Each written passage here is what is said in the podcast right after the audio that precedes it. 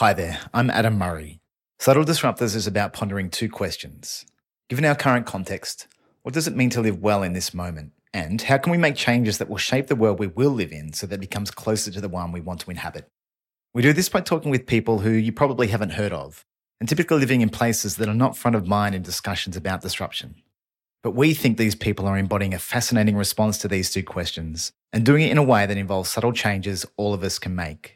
We want us all to get as much as possible out of these stories, to feel encouraged, connected, and resolute in our own quests of subtle disruption. I took my daughter to have a look at it recently, and I was picking up a little beech off the ground, and I said to her, I said, do you realise this tree, six hundred years ago, this tree was just this beech nut? And now look, six hundred years, it's been there. It's never moved. It's stayed there, and everything it needed was right here.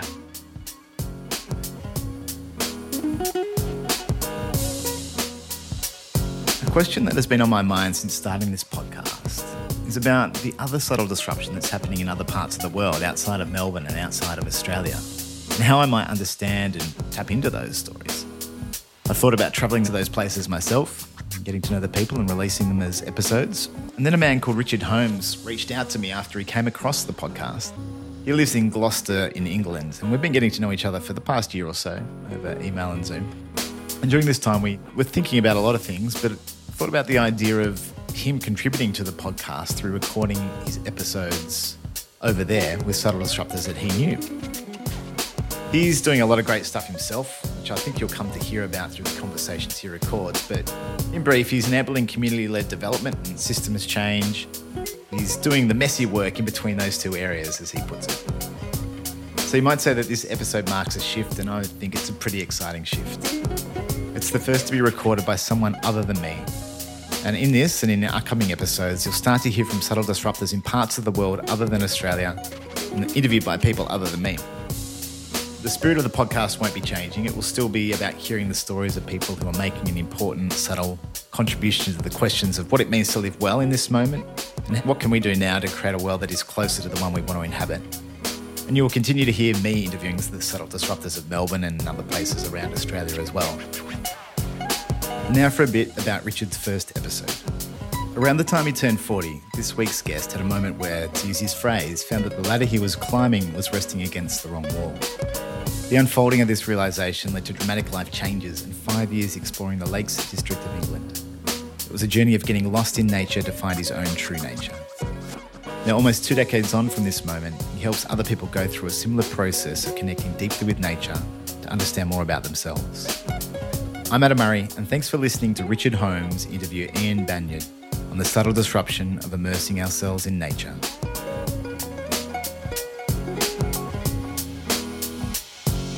It's been a long time since we caught up, hasn't it? It has. What's yeah, that, about I mean, ten years we've known each other? About ten years. We've got kids. We've got kids now that everything's younger. Changed. I've lost hair. So we normally start these conversations describing where we are and why yeah. we're here. So you chose this spot, so why I, are we here? I chose Crickley Hill in Gloucestershire. It's one of the highest points here. And we grew up in Hucklecote, which is just below the hill here. So Crickley Hill was somewhere we would come up to as kids, because uh, there were only three um, channels on the T V back in those days, and kind of kids' T V shut down early. I don't know if you remember. You're yeah, yeah, no, no, remember. I do remember that. So I was in nature a lot as a child, and this was one of the places I would come to. One of the other places I'd come to is Chosen Hill, which you can also see from here. And Chosen Hill was really my back garden. I could come out of my house, I lived on the council estate there, and I could literally come out the front door, run across the road, past the garages, over the brook, over the uh, over the bypass, using the bridge, obviously, for safety. And then I was up in the uh, in the pine woods at the top of uh, Chosen Hill in about twenty-five minutes. So I couldn't do it now, but back then, to me, Chosen Hill was my playground, but it was also my sanctuary. It was the place that, if life got tough at home, which I, I had some tough times as a kid, I would slam the door, storm out, and I could yeah. be on the hill. Literally in twenty-five, thirty minutes, I could be at the top of the hill, up a tree, just sitting up there with a totally different perspective on the world, feeling much calmer and more emotionally balanced and things. That was Chosen Hill, that was there. And what's really interesting, what I've learned as I've got older is this Crickley Hill's a very special place, just across through the woods here. Is the Iron Age hill fort. Yeah. That may even be older than Iron Age. It probably goes back even further than that. And uh, I think what people used to think about these hill forts is it's where everybody lived. They all lived on these hill forts. where they could be protected and see what was going on. But actually, there's no water up here. One of the, one of the problems up on this hill is there's no natural access to water. You have to go down the hill to get to the water. So I don't think they lived here. What I think these places were is I think they were the hill forts where if any danger came up the River Severn, because you can see all the way down the River Severn, all the way down yeah, to the sea. Yeah, I've got stunning views here. And we've got all the way along this ridge, the Cotswold Ridge, are these beacons, Painswick yeah. Beacon, Crickley Hill. And what we understand was happening was if any danger came up either across from Wales or was coming up through the river, at the River Severn, they would light the beacons all the way up. And I think what it was, the beacons were to tell people that there was danger coming. And what would happen is people would come up from the valley where all the lush farmland and everything was. They would come up and they would come into these hill forts for sanctuary and to hide themselves away. So I kind of feel in a way, instinctively, when I have troubles, when I come up somewhere high, I come up somewhere high into nature. So for me, Crickley Hill is very special because I can see where I grew up. I can kind of see my life in Gloucester. I can also see my life in Cheltenham because I now work in Cheltenham and have offices there. The other lovely thing about here as well is it's the it's the Gloucestershire Wildlife Trust, one of their headquarters up here now. They've taken over management of this beautiful space. And so I'm a member of Gloucestershire Wildlife Trust, and obviously wildlife is very important to me. And so this is just the perfect place. And we've just had a nice coffee. So coffee yeah. and nature. So what better place to meet? It's fascinating that it's a place of sanctuary. And that's certainly, that's how I felt actually when mm. things get a bit too much for me. I do find myself going up onto hills where there's space, where mm. there's space to think and physical space to move. Yeah, there is definitely something about that. My father was the same. You know, maybe I, you know, I picked that up from him, or maybe it's instinctive because you're talking about it as well. And I, I kind of think, and certainly as a man, I often struggle in life when I can't fight and I can't run away. And it's like, well, what do I do then? Yeah. Because to me, logically thinking, well, I've either got to fight this threat or I've got to run away from it. Yeah. What What is What's in the, the middle of that? And so, you know, often I used to say, well, I used to flee to the top of the hill or I flee into nature. But one of the things um, when I fled into nature uh, around the age of forty, back in the two thousands, I went and lived in the Lake District for five years.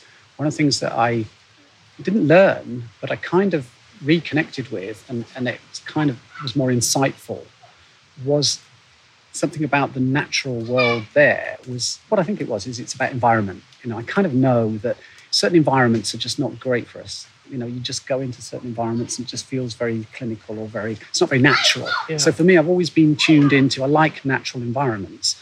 And I think why I like natural environments is, is it links to my to my true nature, that the person I was as a child before I learned to kind of conform and live in a manufactured yeah. world, you know, the kind of the world of school and the world of work. I didn't have a I didn't have a very regular childhood. You know, my childhood was not clear. I lived in about six or seven places before I was settled yeah. here. So we moved a lot as children. So I, you know, there was no there was no certainty. There was nothing that was certain. So I was very used to moving around and fluidity. And I found that when I went to the Lake Districts, there was something very comforting about being close to nature, because I think it brought me closer to my true nature. That's really interesting. Do you find it gives you a sense of rootedness and a sense of who you are and authenticity? It does. It does. I do feel very rooted. I, I call it sanctuary, I suppose, in that respect. But, you know, if you think about trees, and I've always been fascinated by, you know, if you walk through a forest, when a tree comes over, and there's a lovely one actually here in the woods where, the, where trees have come over. Some come over and the roots come up, and some go over and the roots stay in, but they've, the one here has snapped. It's been here since I was a child. It's almost become fossilized, this tree. I think it must have been struck by lightning or something, and then it cracked.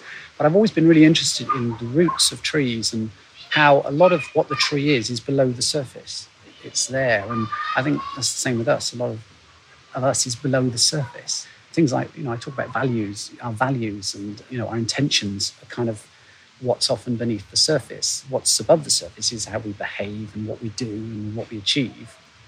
But, you know, that idea of rootedness is, you know, that idea of, of being able to connect more to what's the, the deeper. There's an African proverb that goes along the lines of, when the roots are deep, you don't need to fear the wind. Mm-hmm.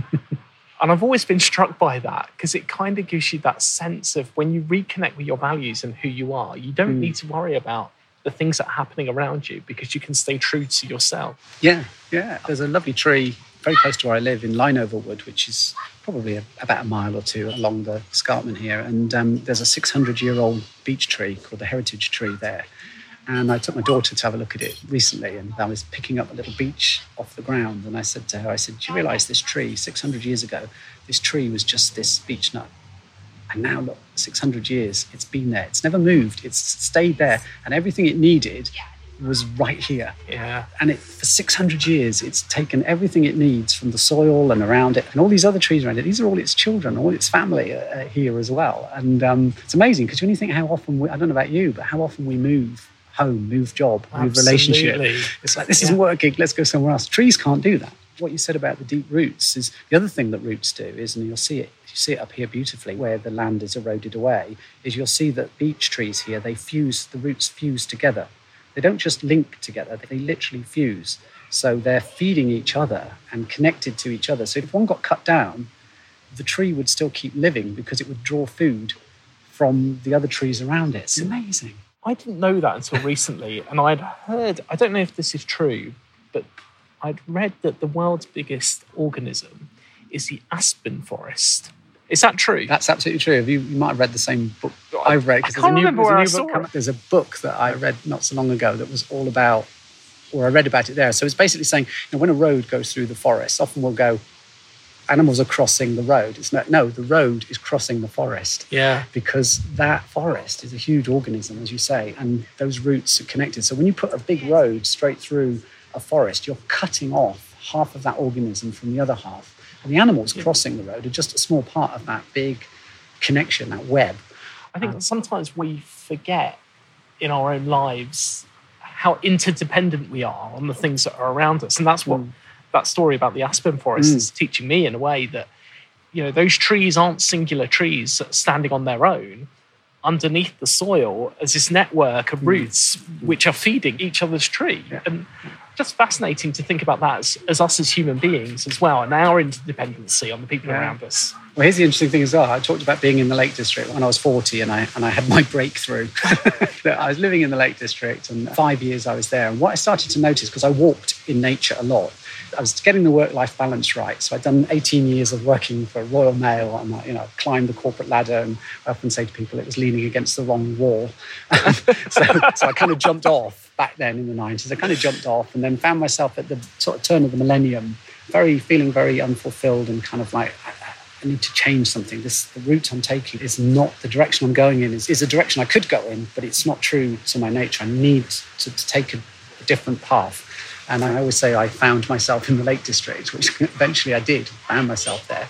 But that connection with nature up there was very much about, uh, do you know, that always happens to me. I will go, it's almost like my, my mind works like a root system sometimes. So I start following I this train exactly thought, the same. And then it's like, how do you get, how, how did I where, get? How did I get where, there? Where was I going through? How did I get back there? But it, it'll probably come back to me. I'm really interested about when nature came into your consciousness, and yeah. obviously it's been there in your childhood, and then yeah. you went through Royal, your career at Royal Mail, and then kind of hit that moment where mm. something had to change. My sense is that you found nature at a subconscious level, realizing that it was a yeah a place where you had sanctuary. Mm. Mm. But at what point in your life did you realize that there was more that you need to be consciously aware of?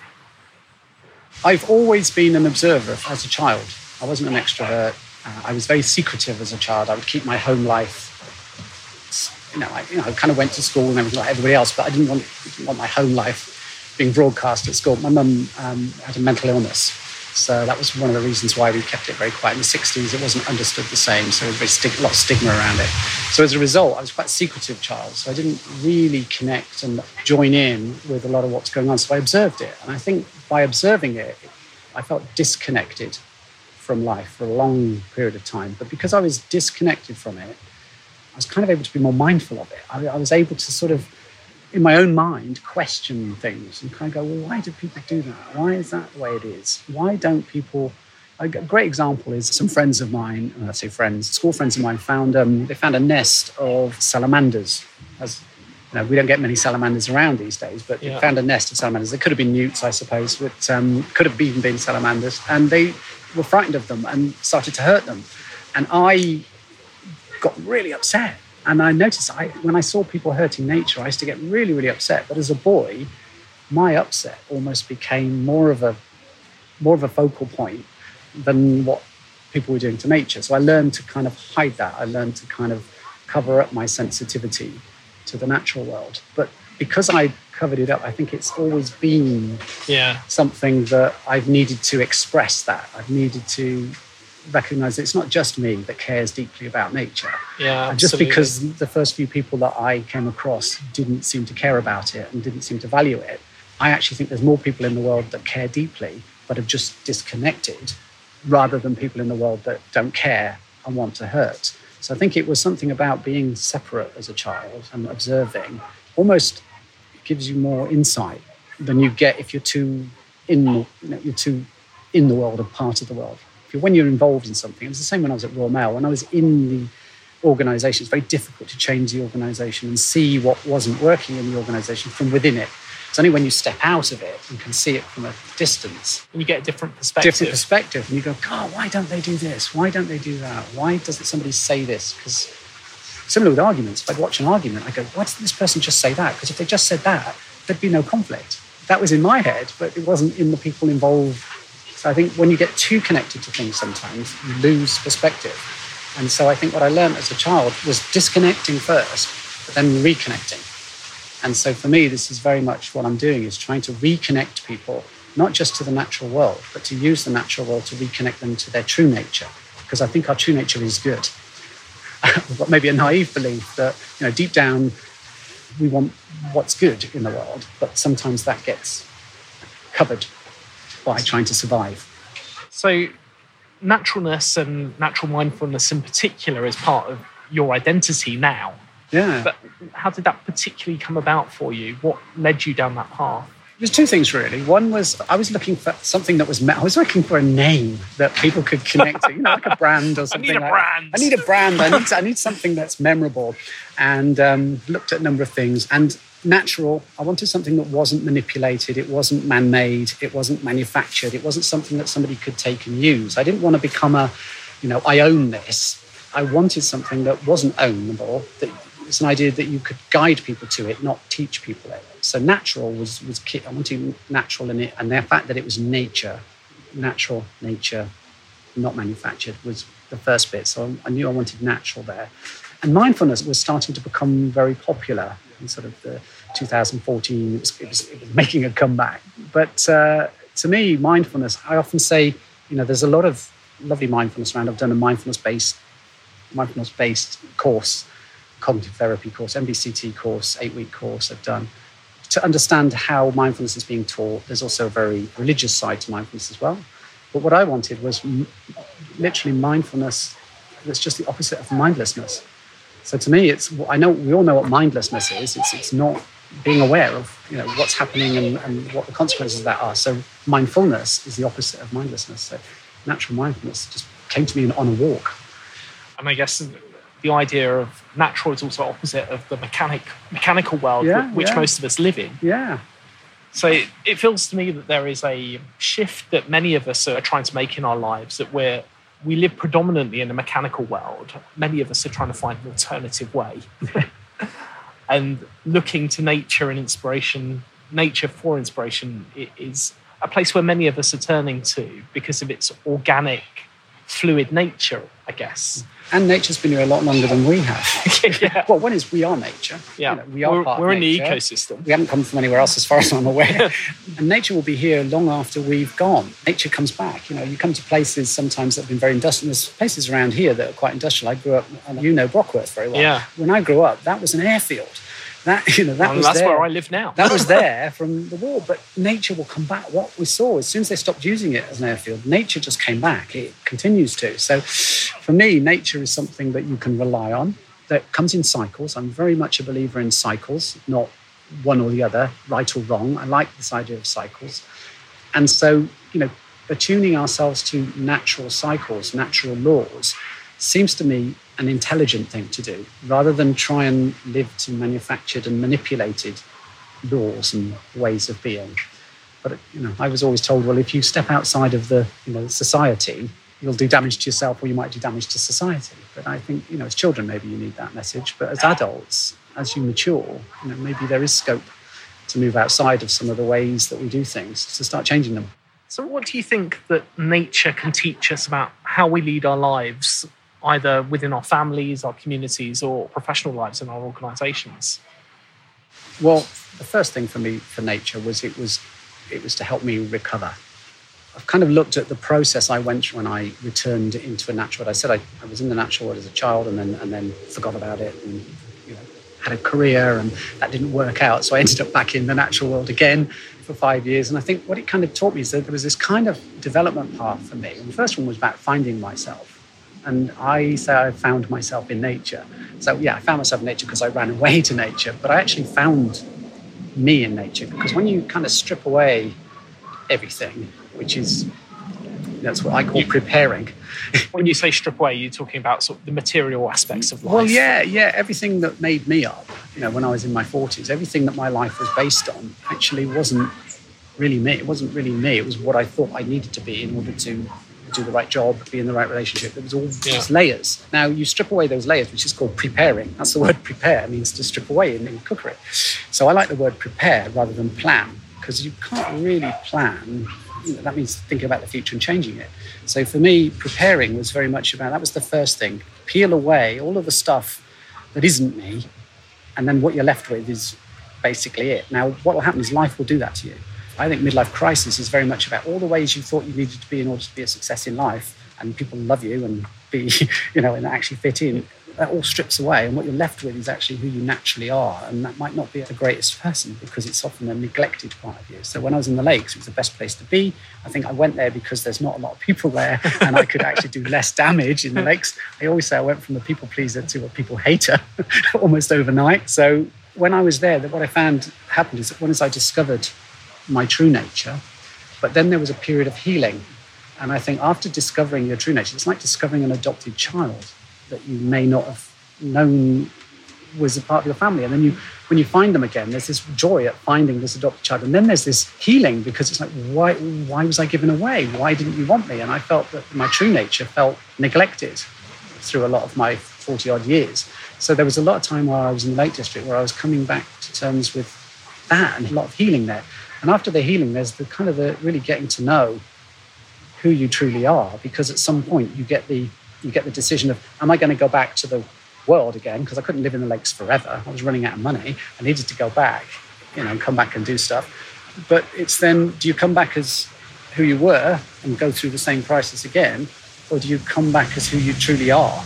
And that takes a lot of courage to release your true nature. And for me, I like to, the idea of going into, into nature as a real journey into nature, but also as a metaphor for journeying into nature to discover your true nature, to heal your true nature, to get to know your true nature, and then find the courage to release that true nature back into the world where you can make a difference by being more natural than manufactured or manipulated.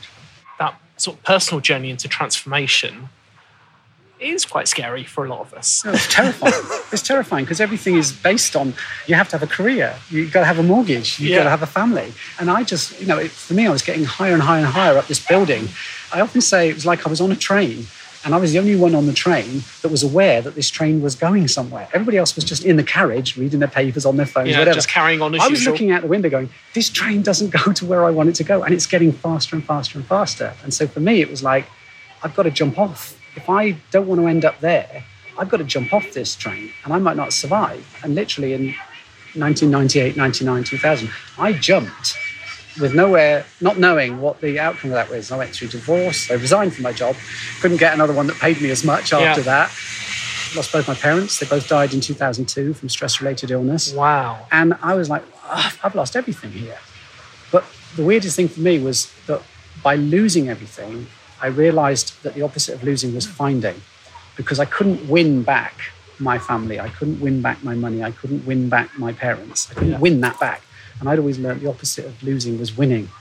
Yeah. Because it was a male thing. So it was the wrong paradigm. It was the wrong paradigm. And then I, and it just came to me in the lakes, hang on, sometimes when you lose, you have the opportunity to find. So I always say I found the true me. I found my true nature.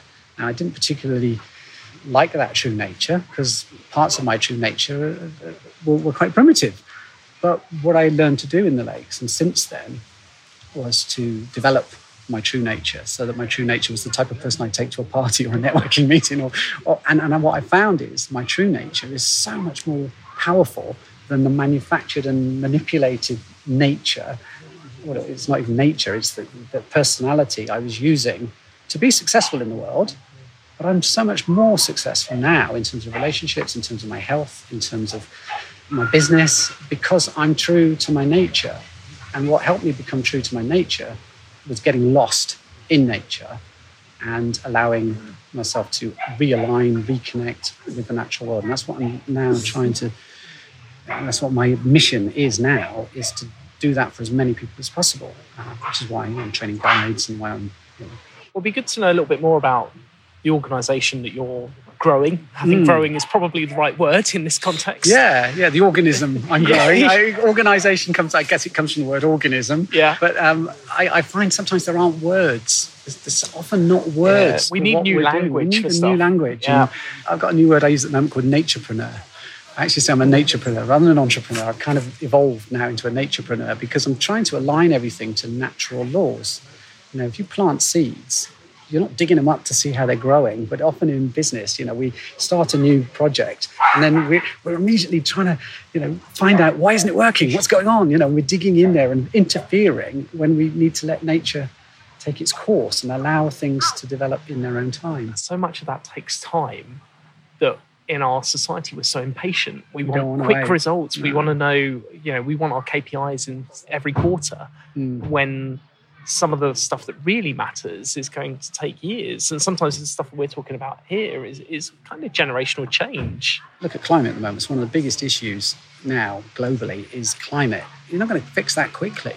It's taken a long time to, to you know, maybe damage what's been damaged. But this is a long process. And our politics are very short term. We've always believed, you know, we've always known. I've been hearing that for over fifty years. How, you know, politics is uh, short-termism, short-termism. We need to sort of look at the long term, and um, there are quick fixes for certain things, but if you want something to last and you want something to have depth, nature teaches us that. You know, trees don't suddenly appear overnight. They take years to develop.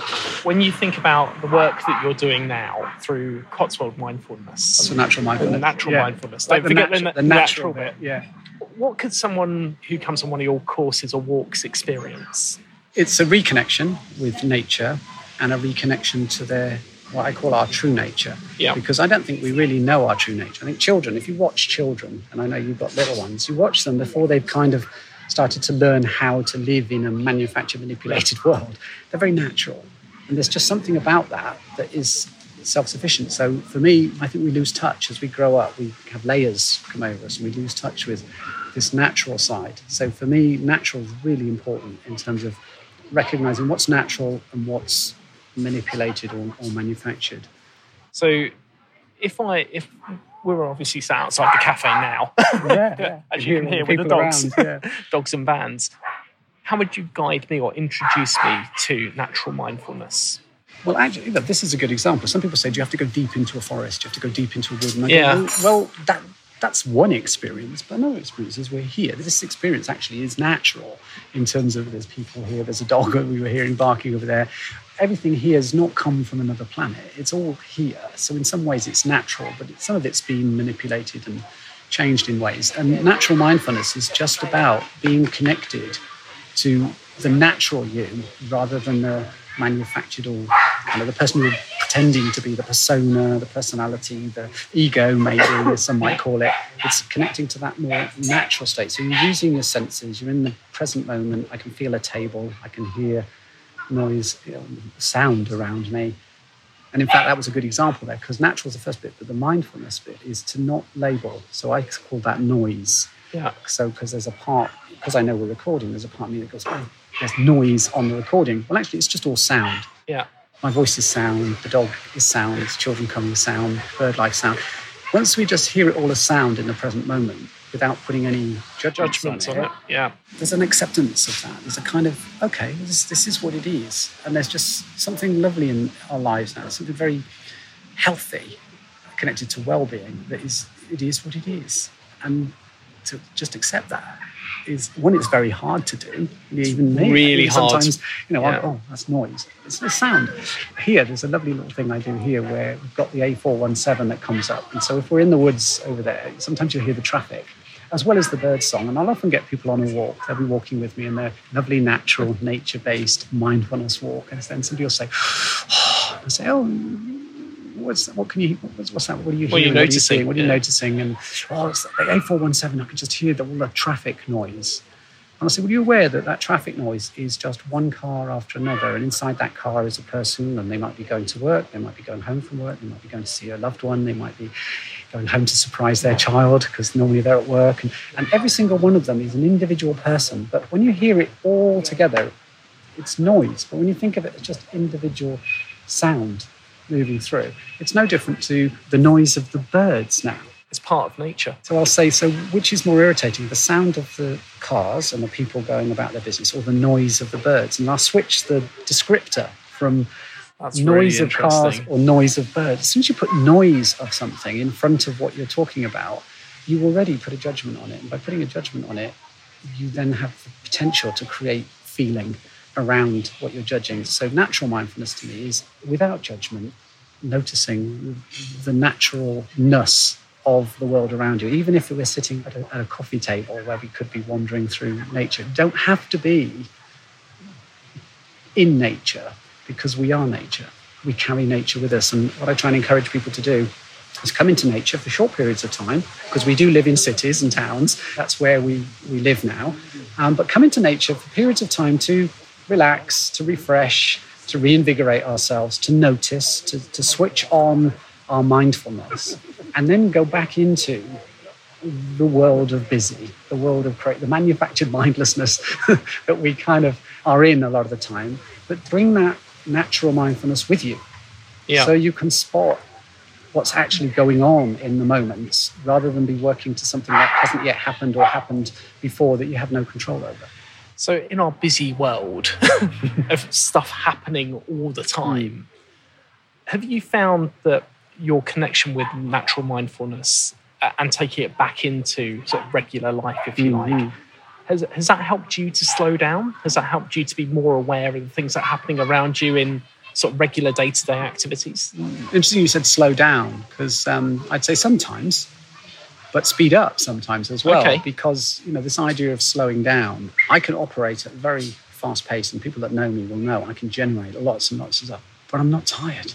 Yeah. It doesn't, it's not exhausting. What, so what I think I found is, is this being naturally mindful means that I'm operating on, um, I don't know, I O S twelve rather than I O S two. Yeah. You know, I've, other platforms are available. Other platforms are available, yeah. But this idea of, you know, upgrading, being able to upgrade yourself. And, you know, you and I, we both um, were involved in the world of neurolinguistic programming many years ago. And that kind of idea of taking new models to base your life on rather than the old ones, yeah, in terms of upgrading, you know. And I, I rather than dwell on past failures and dwell on things that have happened many years ago for me now, you know, I'd rather just look at this idea of, well, how do I upgrade myself? How do I work in the present moment and renew, refresh myself? And I find that it's this natural mindfulness approach to not just being out in the natural world, but being in my everyday life, has huge benefits on things like my energy levels, on things like my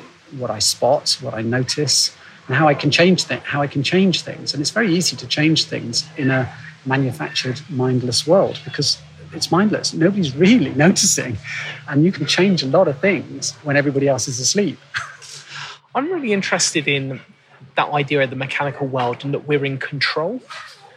Yet in the natural world, we're not in control, and it's unpredictable. Mm. And I guess I'm kind of left wondering, in that world where we feel that we may need to control so much, mm. how can we find a way of living with the uncertainty that the natural world offers? That's a great question. And I think it is the question of our time. You could do a whole series on that question. And, you know, going back to, and I think I was saying to you before about how, you know, as a child, there was not a lot of certainty in my life. One of the reasons I would go up to the hill and be there was that was a certain thing. I could I could climb a particular well, tree. The hill was always going to be there. It was always going to be there. Nature was always going to be there for me. So that thing about, you know, for a lot of people, we have the illusion of certainty. yeah. from childhood. Parents give it to children. I give it to my... I know we both have young children. Yeah, well, well, you give them safe. certainty. You keep them safe with it. However, because I didn't have certainty, I've learned to live with uncertainty. And, and it just so happens we're moving into very uncertain times.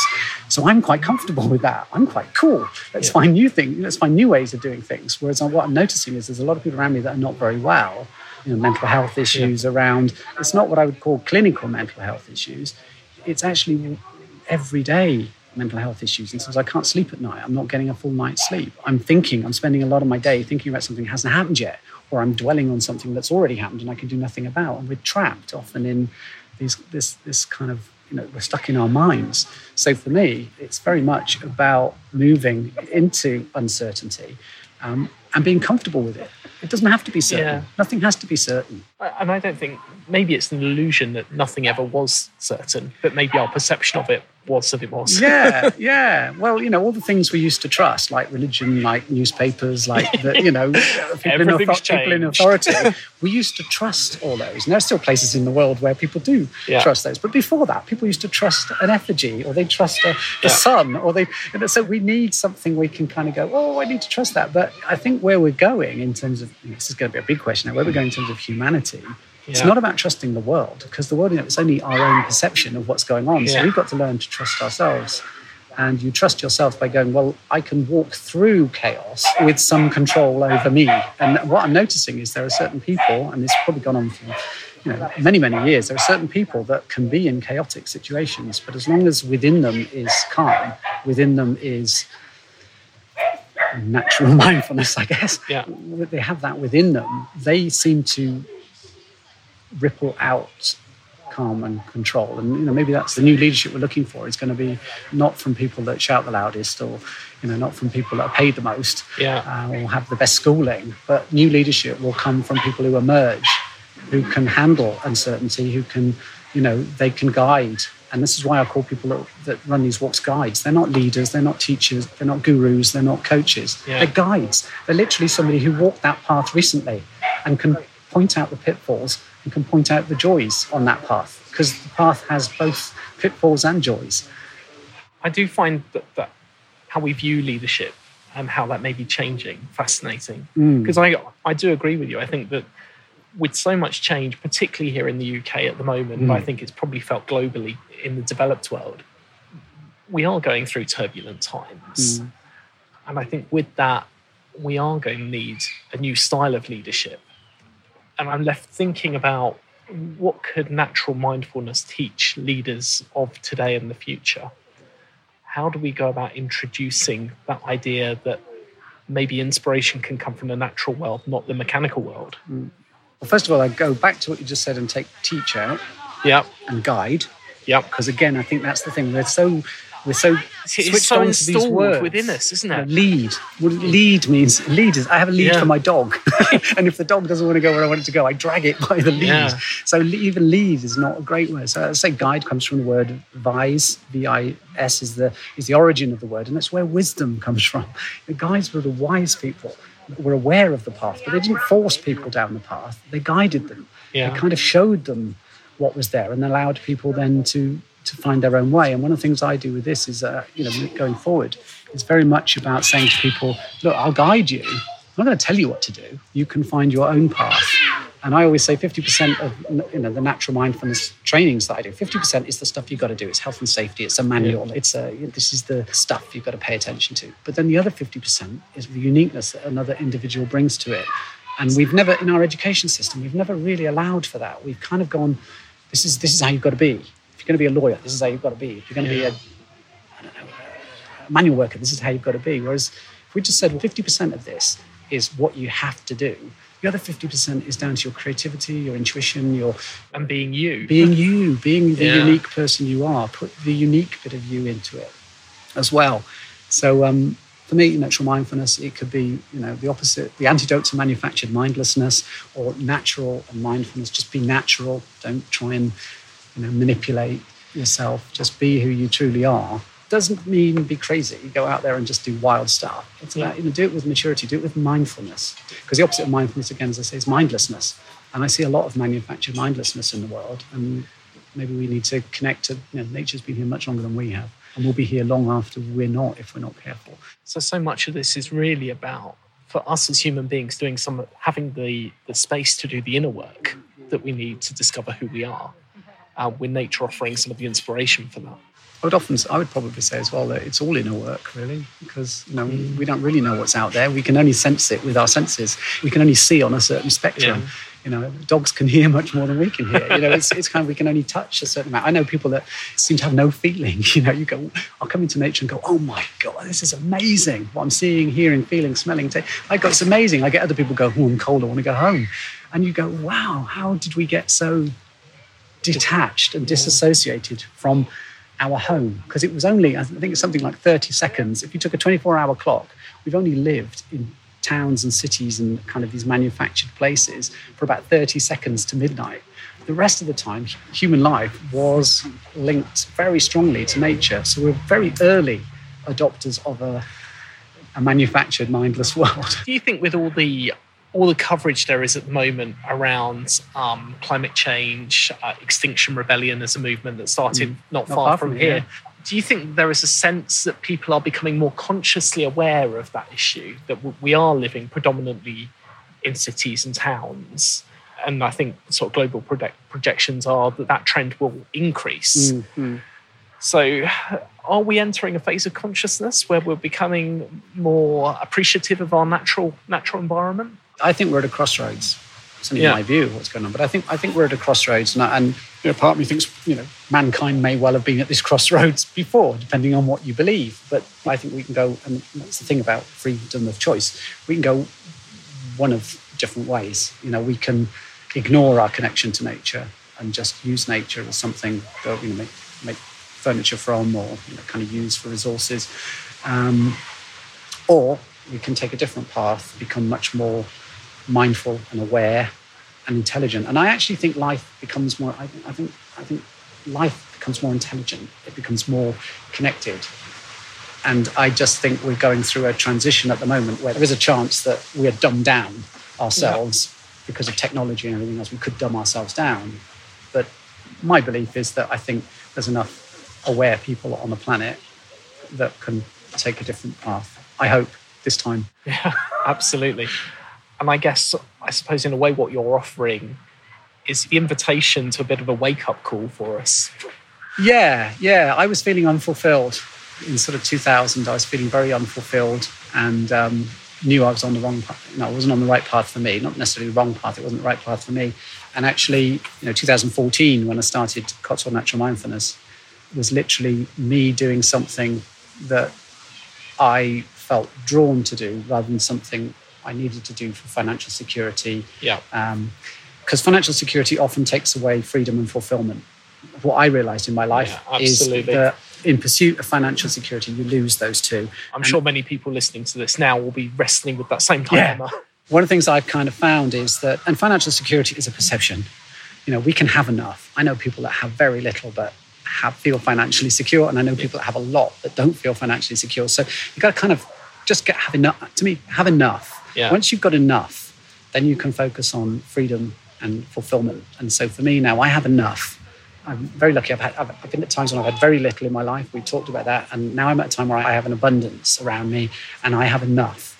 Therefore, I can focus now on fulfillment and freedom. And so for me, I'm very fortunate that by being able to do that, if I take away the financial security aspect of this, I can now focus on that. And I think if more people could do that, we would create much more meaningful things in life. We would have a life that's not so much manufactured mindlessness or manipulated mindlessness, and we'd have a life that's more natural for us as a species and as people, and more mindful in terms of we're aware of the effect we have on ourselves but also on others, and and can evolve, continue to evolve.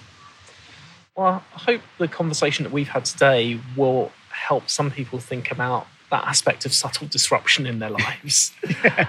and an opportunity really to stop, to think, and to find a way of reconnecting back with the natural environment. Well, the simplest way is to just go for go for a walk mindfully. Go for a walk on your own. I did. I, I went for a walk. I was there for five years. I was in the Lake District for five years. But um, was a lot of walking. At some point, somebody rang me up and said, "When are you coming back?" Yeah.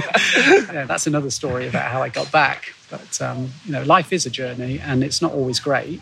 But I think, you know, when life is, you know, the ups and downs of life, if you kind of learn from them, and if you, you know, learn who you truly are from them, then the journey can be amazing. So for people that want to find out more about natural mindfulness, are you online? Ironically, we've been talking about natural environment, but yeah, yeah, everyone has an online or a digital life. You need to be online too, yeah. Cotswold Natural Mindfulness is my website with uh, links. If you put in Cotswold Natural Mindfulness, you, you find me. I've written a book about natural mindfulness. I'm running guide trainings around natural mindfulness. So I'm kind of using natural mindfulness as a way of illuminating people who are interested in learning more about being more in touch with their true nature. I know this particular podcast has originated from Adam Murray's work over in Australia. Yeah. Um, so we have quite a strong Australian listenership.